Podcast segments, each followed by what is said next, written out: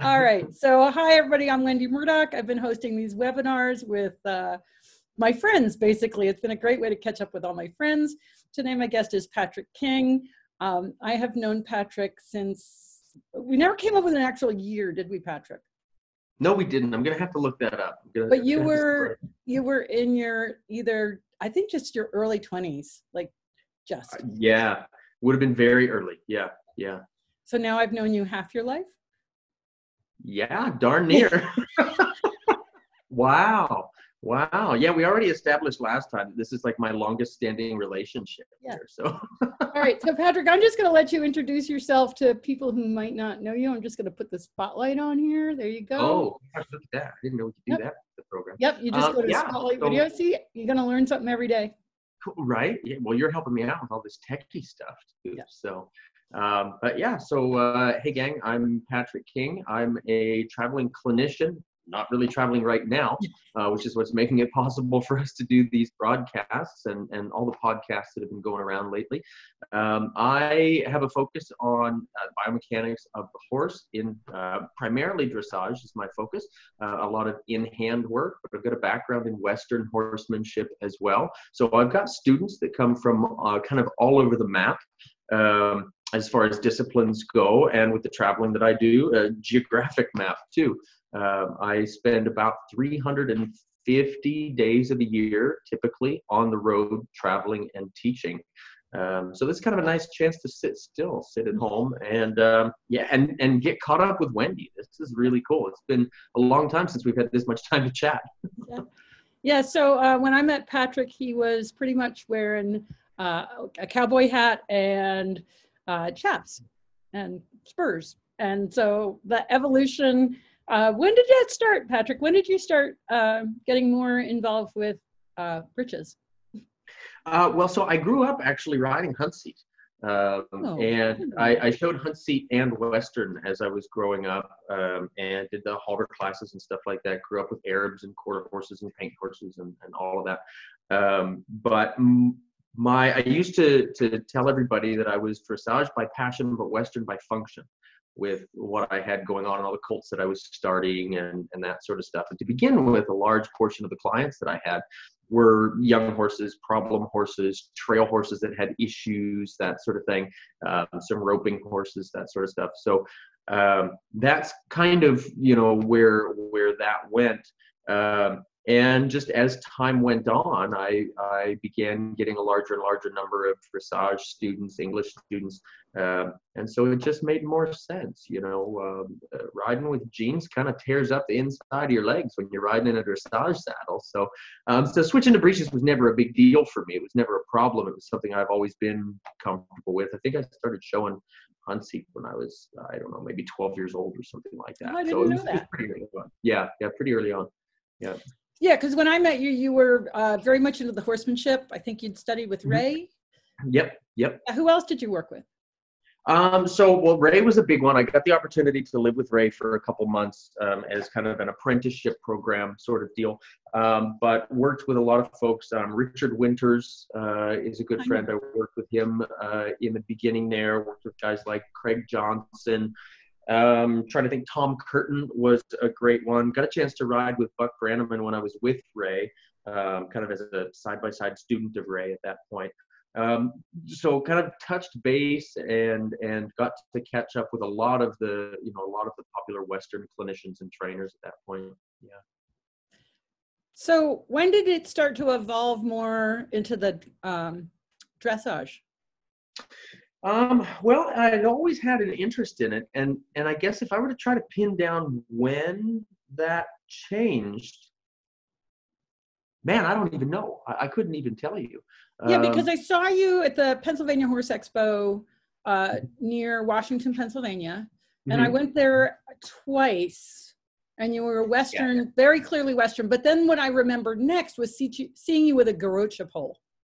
Ah, yeah, yeah, absolutely, absolutely. That is so much fun. That was that was actually um, I hadn't really thought about when I started with the Garrocha for quite a while, but a, a friend of mine that I don't think he was into horses even yet uh, whenever you were presenting at that expo.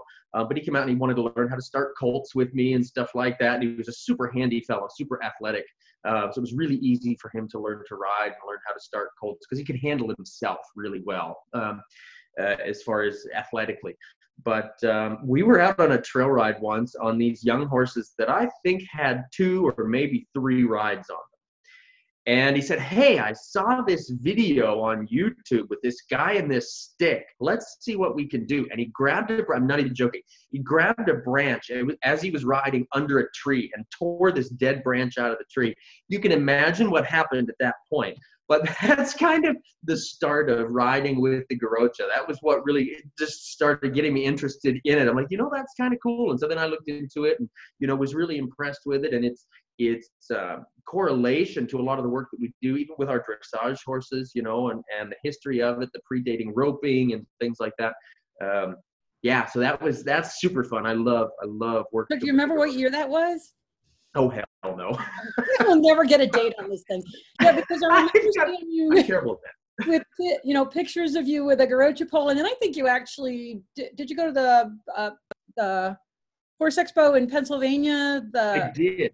I did, yeah. I, I did. Um, I was part of their daily entertainment deal oh. um, with the Garrocha. Yeah, with uh, some friends of mine had a stallion that I play. I think when I gave that presentation, I think maybe I had practiced with him or ridden him maybe a dozen or so times before we uh, before we did that presentation. So that was super fun. But he was a rock star. He's got a lot of reining training and, and that sort of thing. So he knows how to. It was a paint you know, horse, wasn't it? It was a paint horse. Yeah, yeah, yeah, yeah. Yep. But, um, yeah, because so, so I remember that. I remember seeing a picture of you, you know, with the Garrocha pole and doing those demos. And then we kind of lost touch with each other for a while. Um, yeah. Going our separate ways as as people are wont to do. Um, and then I can't remember when, but um, what, was it Heidi? Heather. Heather. Who was the woman that with, with the black hair that's from Pennsylvania that we both know? She organized a clinic. I came Holly, Holly Samuel. Holly. yeah. Goodness, so, I'm a Heidi, Heather. Who? Oh man, it was an H name. I'm struggling. It was an H name. I give you major credit for that. Yeah. Um, so I came up and did a clinic, and you rode, um, and I think that's when I started to see you in breeches. I think that's when. Mm, okay. Okay. Yep. Yep. Yep. Um, you, yeah. In fact, that was a clinic. I think it was hosted at. Um, there was one that you did at the fairgrounds out there, and then I believe it was the next year we coordinated. You did a clinic out at my training facility. Yeah, but this is later on. This was after those. Those were oh, when okay. I first met you, and then later on, after the Garrocha and kind of being part, Holly had me come up, and it was. I remember the indoor. I can remember it so clearly. Um, but mm-hmm. that's when I started to realize that you were st- really starting to explore um, other directions and mm, more yeah. into the classical. And so, who who was kind of who are some of your um, mentors there, or people that you really were starting to follow at that point? Um, you know, uh, so I was kind of funny story. The first book that I was given um, on horses whenever I was a kid, I think I was maybe 10, 11, um, I had an aunt from New Jersey that gave me a book that was um, Charles de book. I think it was uh, Training Strategies for the Dressage Rider or something like that. And I remember trying to read it, and I didn't understand a damn thing that he was writing about. Um, and so I put it on the shelf, and I've since read it several times and, you know, red penned in it and made notes for myself and things like that. Um, but so Charles was a, a pretty big influence.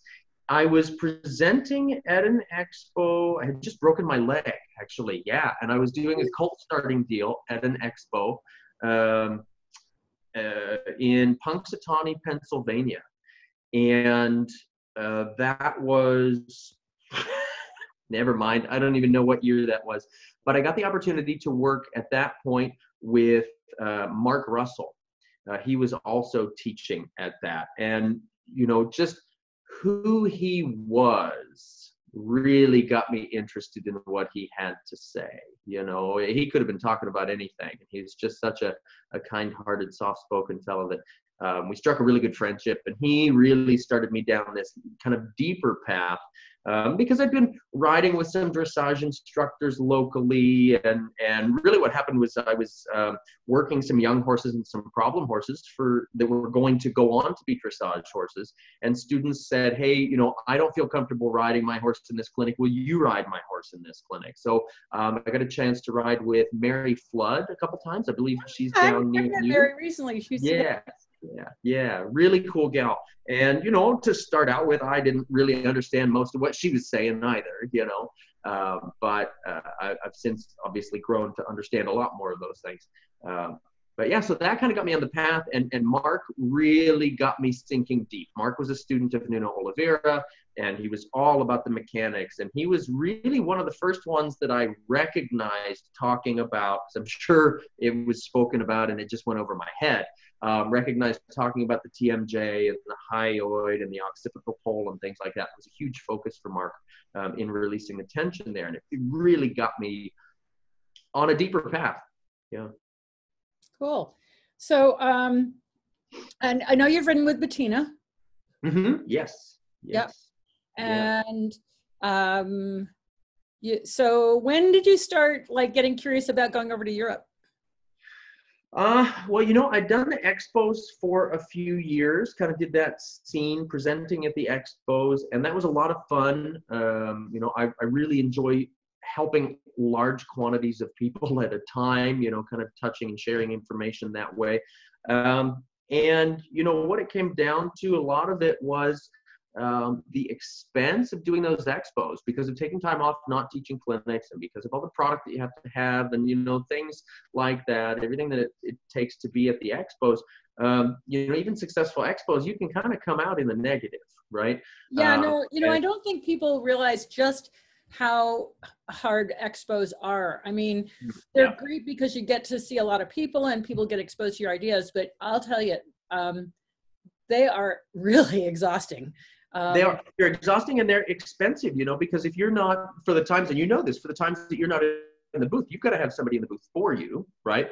So now you're potentially paying for someone else's hotel room, you're paying fees for them to be there for the day. It, and I'm certainly not complaining. I love the expos, I really love doing them, um, but it can be a pretty big expense and my business partner Dee Dee, um, we were kind of figuring out the math and figuring things out. She said, "You know, the cost that we spend uh, or the, the amount that we spend doing these expos we could go to europe and you could get some high level instruction and break even. You know we could we could end up not costing more to go do that.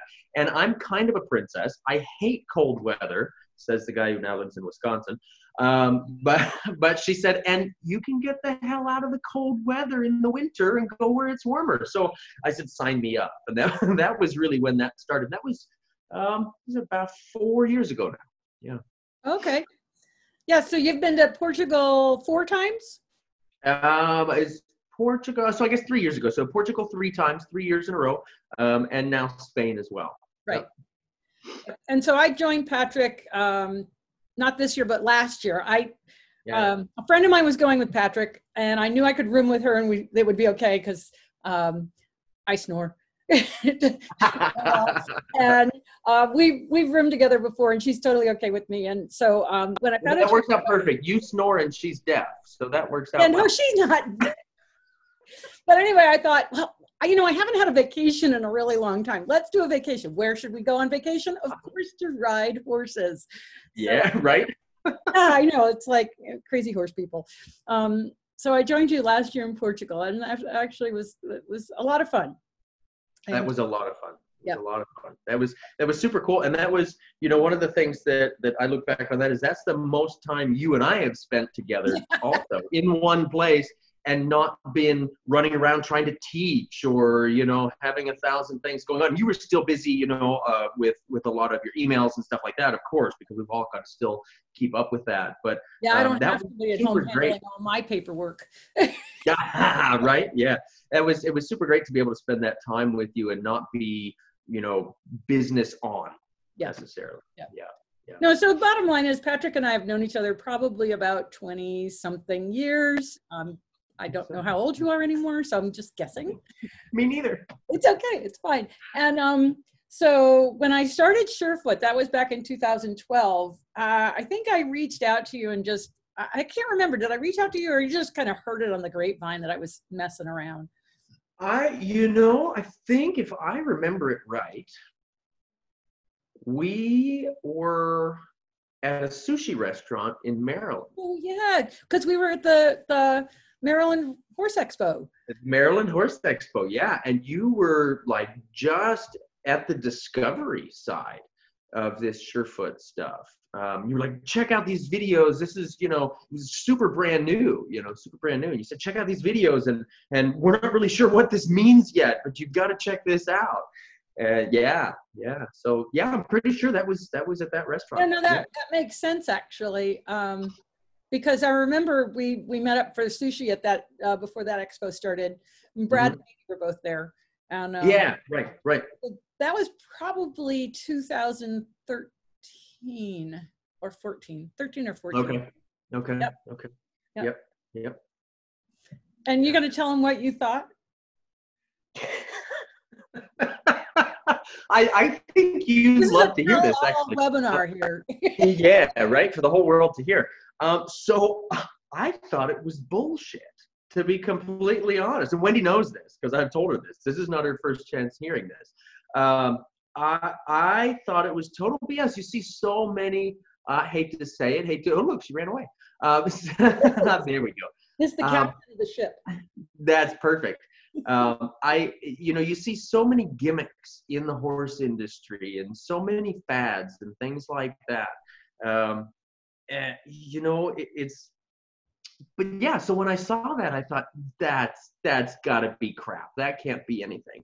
And I thought, you know, the only person that I know that uh, thinks that much and can judge things that much as much as I do is Wendy.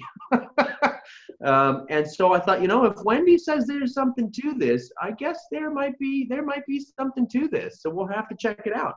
And yeah, and that was that was kind of the start of that. And I've been super interested in it ever since.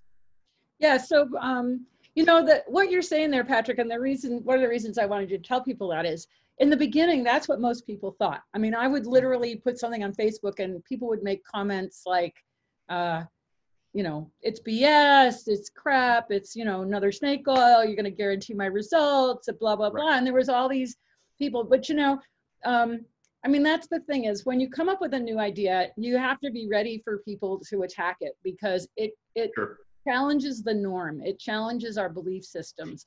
And mm-hmm. I was as, um, you know, being a Feldenkrais practitioner, and by the way, we're going to do a webinar on Feldenkrais here next week um, awesome. so that people get a better understanding of Feldenkrais. But as a Feldenkrais practitioner, you know, I'm always asking questions and I'm always looking for new possibilities. So when I discovered this, I was, you know, able to just absorb it because of my years and years of experience with Feldenkrais.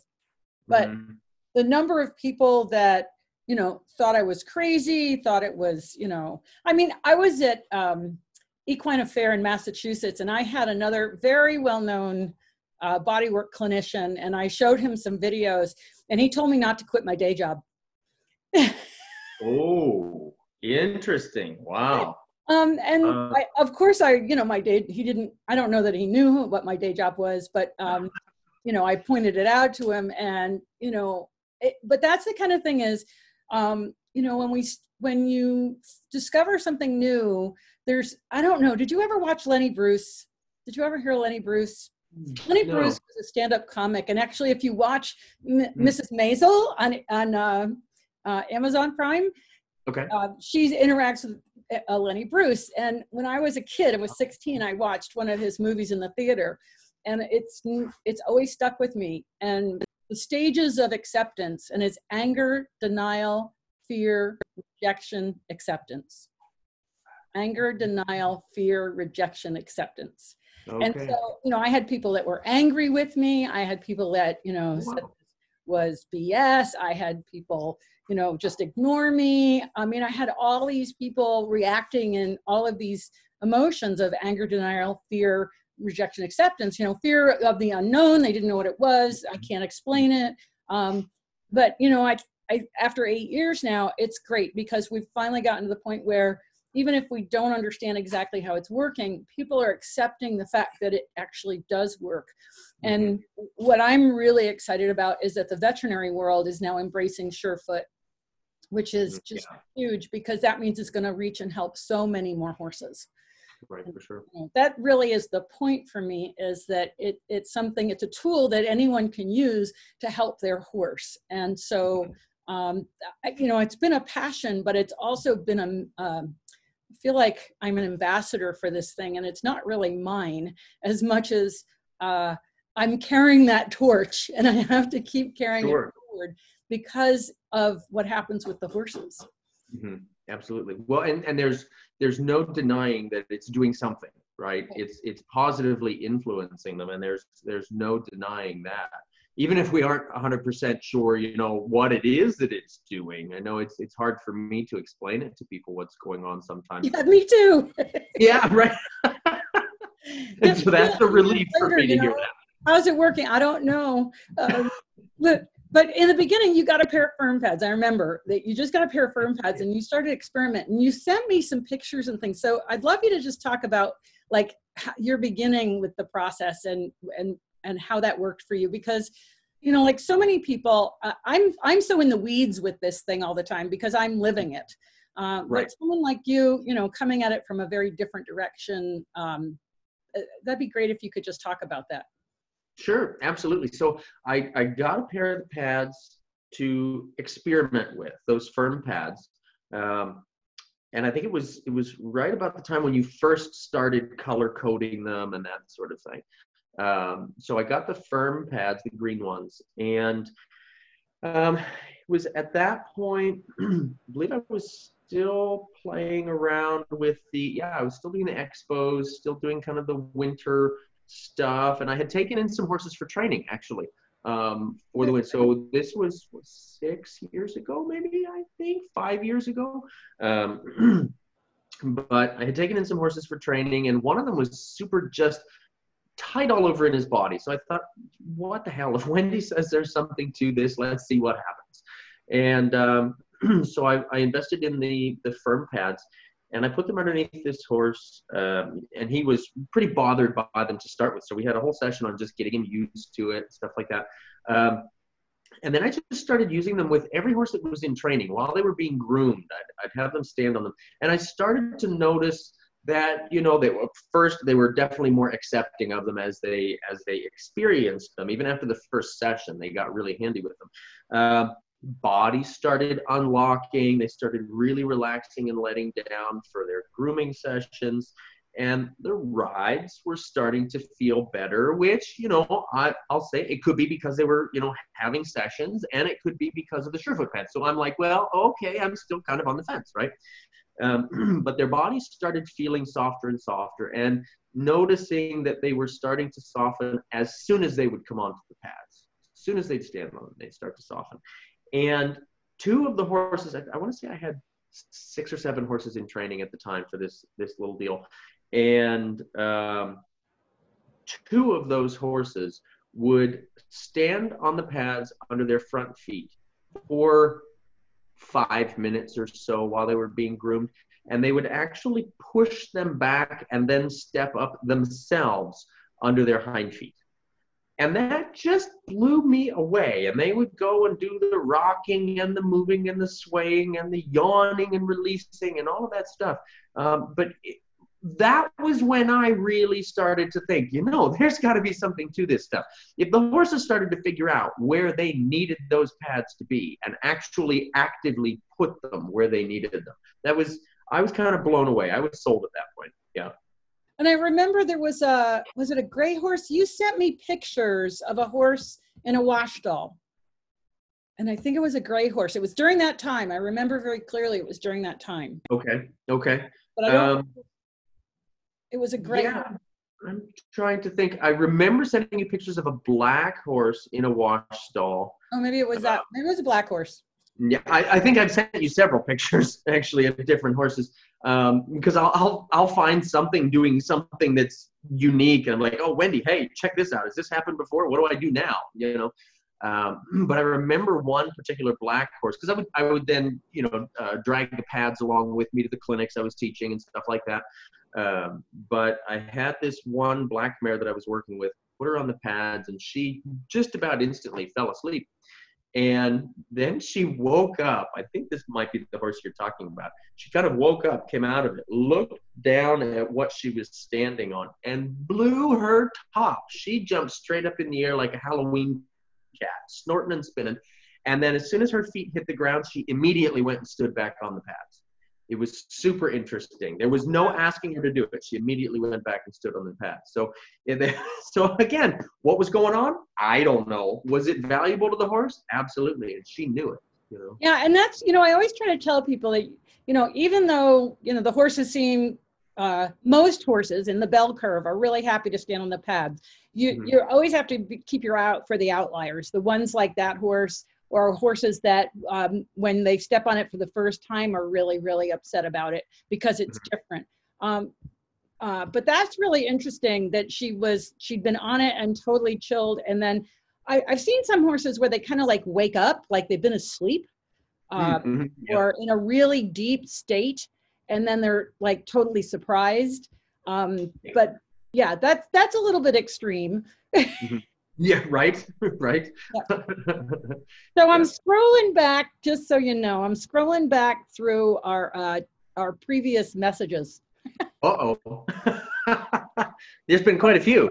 Yeah, I'm. I know. I'm on Facebook. I'm back to 2018. I'm gonna go back a little more because I'm gonna see if there's a picture of that horse. Oh, cool. Yeah. Cool. Um, and that's actually, if if if that's the horse we were thinking of, um, that that barn is the same barn that um, Felicitas teaches at, where she was she's been starting to experiment with a lot of the stacking of the pads.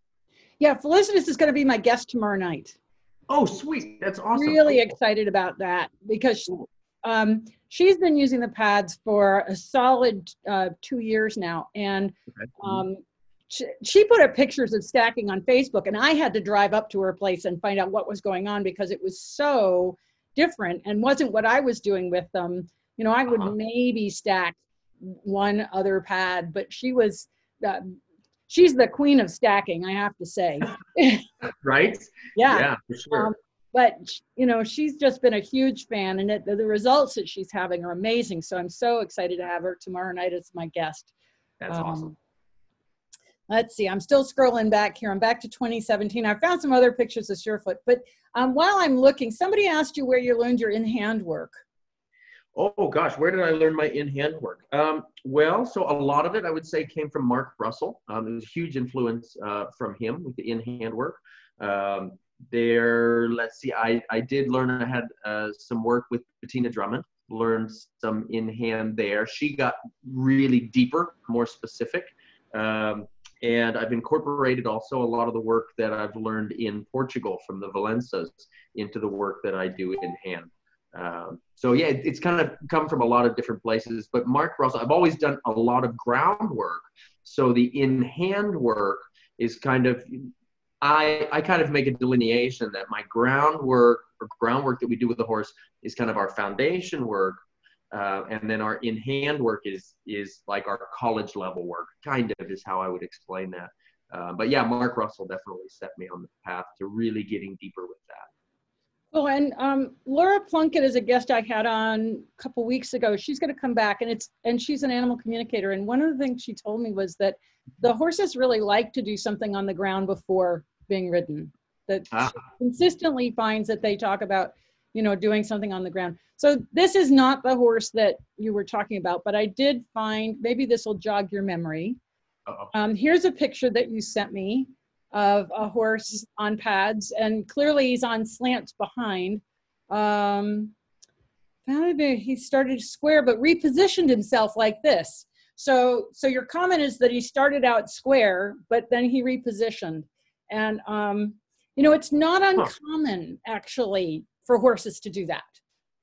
Okay. I don't know if you've noticed that, but it's not uncommon at all for them to start out um, to shift the pads around and slide them mm. around and put them yeah. in different places and kind of organize them in different ways. Yeah, and I've always found it very interesting um, how they may step off of a pad with one foot and slide the other pad with the other foot, you know, kind of taking one uh, with them sort of as they reposition their stance. I've always found that really interesting. Yeah. Yeah, I've actually seen horses where they'll have a foot on a pad and they'll keep that foot on the pad and move their whole body around to see what they want to see and not yes. with that foot at all. Like they just yes. of take it with them. Exactly, exactly. And I have um, one horse in training right now that I've um, just as experiment stacked him with a firm pad and then the firm slants. Um, and and he stands because uh, I was telling you I'm just kind of experimenting right now with what do they like, what do they do, where do they go. Um, so he was I want to say the the hard pads and the soft pads on the front and the firm pads and the firm slants on the back, and he'll step off of um, from the front feet, but he'll keep those hind feet on uh, mm. with the slants. So really interesting. Yeah. So now that Patrick's home for a while, he went ahead and got the whole set. Um, so yeah. he, so how many horses are you playing with right now? How many horses are available? Um, right now, I have four horses in training, but I've got what do we have now? Ten at the farm that I'm playing with and experimenting with the pads. Okay. And is there anything consistent that you've seen with all the horses you've been working with? Anything consistent? Yeah. Um, yeah, they all really like it. um, I've I've got one who's pretty interesting. When I'm standing next to him, he really likes the pads. When I step away from him, he jumps off of them. So there's some, but this is a horse that's got a little bit confidence issues, and he kind of needs me as his confidence a little bit. So it's super interesting to see him react to it um, when I step away. But for the most part, all of them uh, are are really they're gaining some sort of value from the pads, and it's it's pretty immediate. So um, when I was in Australia last October, I was over there training people to use Surefoot, and um, Robin Shelton uh, Larson uh, gave me some words to help explain why horses step off, and I've added to it a little bit. Because when I got right. there, this she was working on a horse. She does body work, and she had a horse on pads, and he stepped off, and I was like, "Oh yeah, flies," because the Australian flies are pretty bad right? Ah. So the horses they'll start having flies and they'll kind of go to step or rub their leg or swish at a fly and and suddenly they're stepping off. So I came up with these F's to help explain why horses might step off pads. Okay. Flies, fright, food, friends, follow, and finished. Oh, there you go. Yeah. Oh, fly, fly, yeah. sprite, foods, friends, follow, finish. So, like that horse that followed you, I always talk about like this invisible umbilical cord. And yeah. when the horses are on the pads, you can feel like there's this umbilical cord. And if you move, they're going to come with you. And so mm, I have to sometimes stand there and like wait to feel like the cord stretches a little or mm-hmm. softens a little, and then I can step away and they're going to stay. Um, yeah, yeah. And that's not uncommon at all. That's actually super common. Um, oh, okay. Yeah, because they start to follow me because they associate me with the comfort, right? I brought them something really nice. And so they're like, you know, when when people talk about, you know, getting horses to um, be with them, what I find is when I start using Surefoot, the horses just want to be with me. I don't have to ask them or mm. or do anything. They're just like you. You you're okay. I want to be with you. Where are you going? Let's go there. Right? Yeah, yeah. Um, and so that trust is so important for me that they quickly establish trust with the person offering the pads. Mm-hmm. Um, and I, have you been seeing that with the the training? I have. Yeah, I've I've noticed that for sure. And they, uh, it's it's kind of fun. They seem to look forward to it now. I keep the bag of pads in the arena just so that they're always there, so I can pull them out, whip them out at any point. You know, and a lot of them I'm experimenting, you know, at the beginning of the ride or before the ride rather, and then at the end of the session, and sometimes in the middle, just to kind of see where they go. Um, but really interesting. If I set anybody loose in the arena, they go over and hang out next to the pad. yeah. Yeah. cool. um, a friend of mine, Catherine Wyckoff, set up a spa day for a therapeutic riding center, and she put out pads and um, poles, and I think she had a beamer, and she had these different stations, and they turned okay. the horses loose, and the horses got to choose what they wanted. And oh, the, cool. Yeah, there was this whole bunch that went over to the Surefoot pads and they wanted to stand on Surefoot pads. You know, that's interesting. So that doesn't surprise me. And you know, one of the things about having them in the arena that I think is so valuable is that's the place where if, if you have a horse that has been poorly trained or had kind of aggressive training they're Mm-hmm. they're not so sure they want to go into that space they're a little bit like oh i'm going back into the arena kind of like you know oh i've got to you know go clean my room now right that kind of thing Exactly. Yep. So Yep. when you have the- Negative association. Exactly. But when the pads are there, what I'm seeing with horses over and over again is their association changes. And it's suddenly like, oh, that's a nice place that I want to be because I'm going to stand on these pads. So I'm Yeah. happy to go there as opposed to, oh, don't let me, you know. hmm hmm Yep. Yep. Well, and that that changing of associative pairing is one reason why most of the time when I'm working with pads, especially at clinics and stuff like that, I'll go to the scary place. I'll go to the scary corner. Once the horse understands the pads, that's where I'm going to go, so they can find that release and relief where the you know where the grizzly bears live, basically. No, exactly. Um, and that's that's sort of the next phase, I think, of with Surefoot. So the first phase is it's an offer to the horse. They're allowed to choose which pad, how long. But once they start to recognize that the pads are are of value or positive for them, then if I have a sticky place, like you say, or somewhere where they get anxious, or somewhere where I want them to let down more, I take the pads there. Um, Yeah. And I had an Arab once who was like, we were in this huge arena, and he was totally like freaked out about this corner. And I just went down there with the pad and I said, you know, comfort, anxiety, comfort. What you pick? Which one would you like? Yep. You make the choice. And Yeah. let down, or you know, and the horses start to learn how to throw what I call it throwing the parasympathetic switch. They learn how to let down. Hmm Yeah, kind of that self-regulation. hmm Exactly. Self regulation is a great way to think of it. And so, like, putting them on the pads is kind of like toggling that parasympathetic switch. They'll go up, and then you say, Up, here's the pad, down, up, down. And pretty soon they're like, Oh, I can throw this switch myself. Yeah, Right? I know how to go there. Exactly. Exactly. Exactly. And then the pads actually become, they don't even have to stand on them. I don't know if you've had any horses get to that stage where just seeing the pads, well, yeah, because they're coming in the arena and they're going over to the Mhm. pads.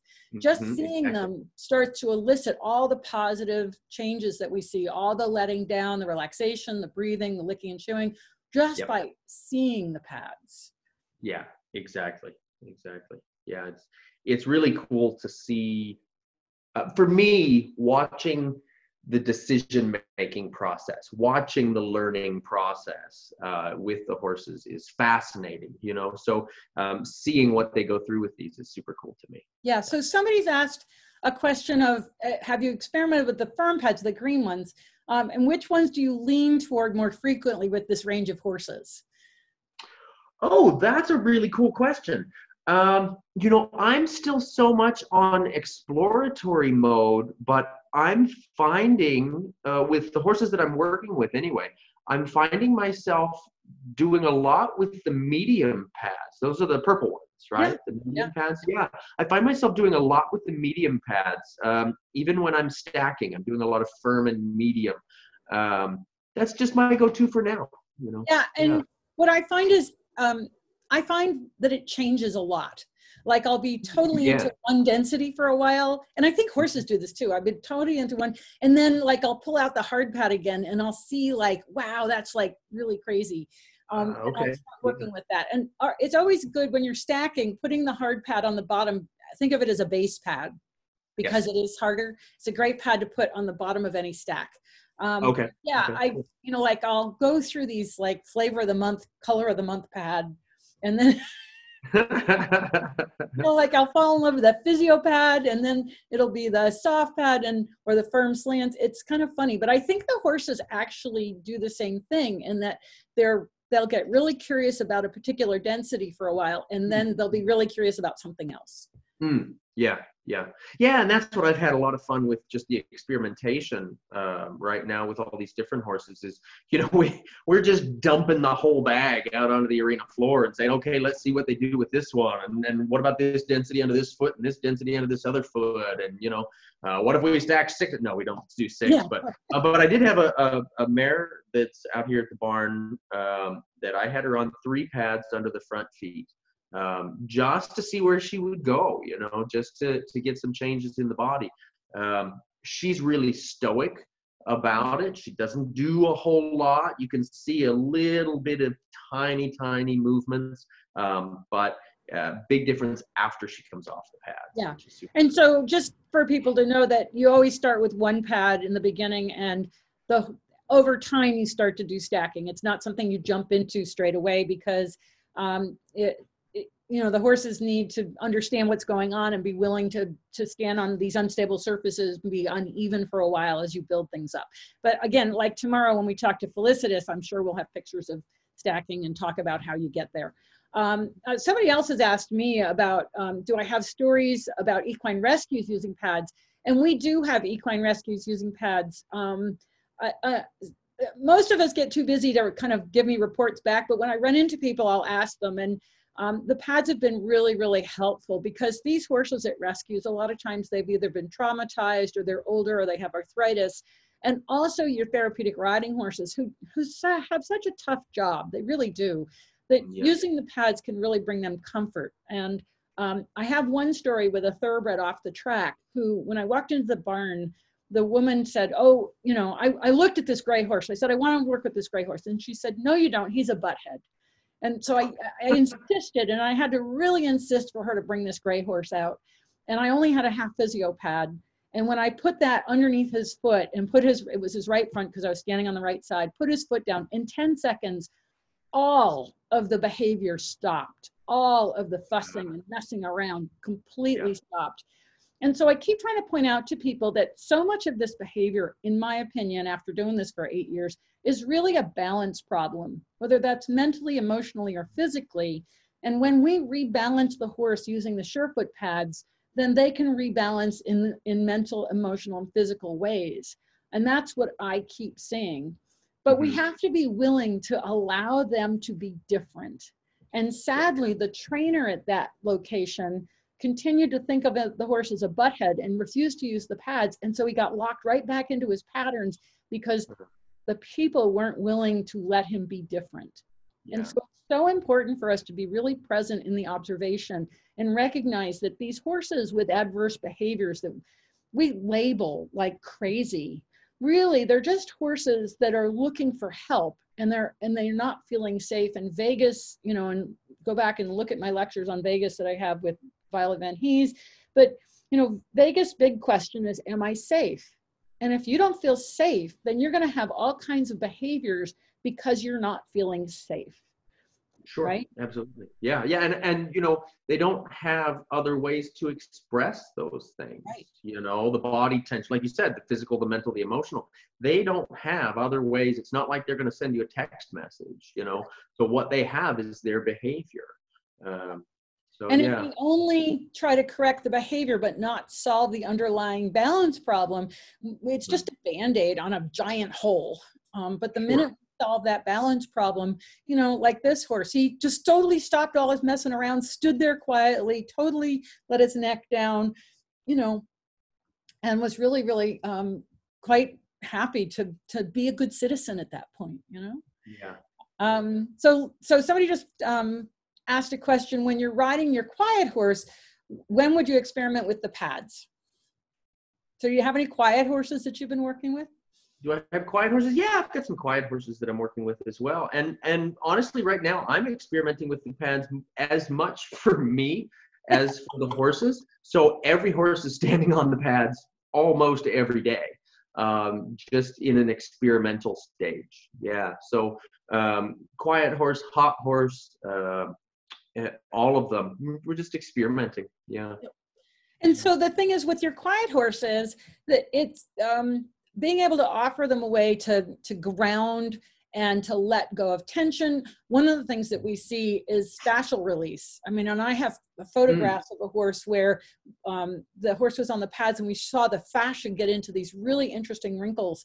And I just had, um, I did another webinar for the fans of Surefoot. If you um, are more interested, please join Fans of Surefoot group on Facebook. Um, but she was telling me how the, she was putting pads underneath the horse's right front foot. And when the osteopath came to release the gelding scar, that it referred to that right front leg. And so the pads were already starting to help change the fascia that he was working on working on the gelding scar. So, you know, this stuff is all connected and we can't get away from the fact that it's all connected. But some ways are easier in than others and some are simpler. And that's one of the things about Surefoot pads is that anybody that knows how to pick up a foot can use Surefoot with their horse. Yeah, absolutely. Absolutely. That's, that's a, a real easy door in. Yeah. Yep. So somebody's asking, I bought pads, but they haven't received them yet. Where we just got some pads in, but I'm still waiting on mediums. They should be here next week. Um, and I'm wondering if I should use pads before or or oh during shots. Okay, so if you're going to use the pads to help your horse deal with things like shots or shoeing or anything, what you'd like to do is work with the horse quietly before any of those situations arise. In other words, in a quiet environment, just start with your pads, make sure you're in a nice big space, there's not a lot of activity around, so that you can see how he responds to the pads just by themselves. And doing that repeatedly over in the next few days or maybe a week so that the horse is already starting to let down. And then when the veterinarian comes or someone comes to have to do any treatment, I would be using the pads before they arrive and then when they get there so that you keep help, helping the horse figure out how to throw that parasympathetic switch and calm, calm and rest. That makes sense. You're setting the stage then at that point. Exactly. And you know, like anything, you don't really want to start it when you're already hyped up. I mean, I worked with horses sure. that are hyped up because they came in and I'm supposed to teach a riding lesson and I can't get near the horse. right. And so that's what you're dealing with. Yeah. Right. right. But really the idea is here to, is to have an environment where the horse can start to be self introspective and and feel the changes and the chemical changes. So later this week, I have Dr. Stephen Peters, who wrote uh, co-wrote evidence-based horsemanship, and we've done one lecture with him, Brain 101. That's on my um, Surefoot Equine YouTube channel. Um, and he's coming back for another um, dose of equine brain. And Stephen is awesome because he can explain to us what's happening in the neurochemical makeup of a horse when he's in high anxiety and when he's relaxed. Um, and so it's just another piece of, you know, all these webinars are trying to kind of take all these different people and help us kind of shape and form an image of what this is doing and how it's working. Um, That's so, really cool. Um, with shoeing and trimming, we have a lot of farriers and barefoot trimmers now using Surefoot because if the horse is uncomfortable, everyone is unsafe. The horse, the handler, and the farrier or trimmer. And so by using Surefoot pads, we have stories of, you know, my horse had to be tranquilized for the farrier and now I did Surefoot twice and I don't have to tranquilize him anymore. So Fantastic. isn't that fabulous? I just, those are one of my favorite stories. I get those a lot. That's awesome. Good. Good. Yeah. Um, so anywhere you, you know, even if your horse is calm, this is going to make a difference. Um, I should see if I can get Larry Weitzel on. Larry Weitzel, um, who's, do you know Larry? Yeah. I do. Yeah, yeah. Yeah. Larry got some pads and then he sent me a, an email and I haven't forgotten it because I thought it was really powerful. He said that the horses that really need Surefoot want it and that the horses that are not in need of it so much are, are less interested. Mm-hmm. And I think mm-hmm. I agree with him because my horse, who has he's got huge feet and big frogs, and he's always been really nimble and known where his body is. He's like, oh, mom's doing this again. Okay, well. he's tolerant, yeah, yeah. Yeah, you know, he'll humor me, and and sometimes he likes it more than others. But like the other day, he was like, no, I'm not really interested. Thank you very much. Mm-hmm. Um, and that's okay. Um, so someone's asked Patrick, how has Surefoot informed your training of your horses? I'm not sure I totally get that question. Or maybe another way to say it is, what information has Surefoot given you about the horses you have in training? Uh, well, you know what I found, um, because the horses that I have in training right now, a lot of them, the specific things that we're working for or working on is better balance, more using the haunches, doing a lot of lateral work, that sort of thing.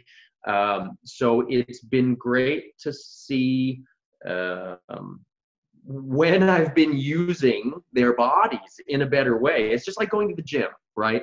Um, you know, so we hear people say sometimes, I want to work my horse. Oh man, he must have worked his horse too hard. He's sore. Well, I've never known anybody to go to the gym and say, I want to get stronger, but I don't want to be sore right? I don't want to feel any kind of tension that way.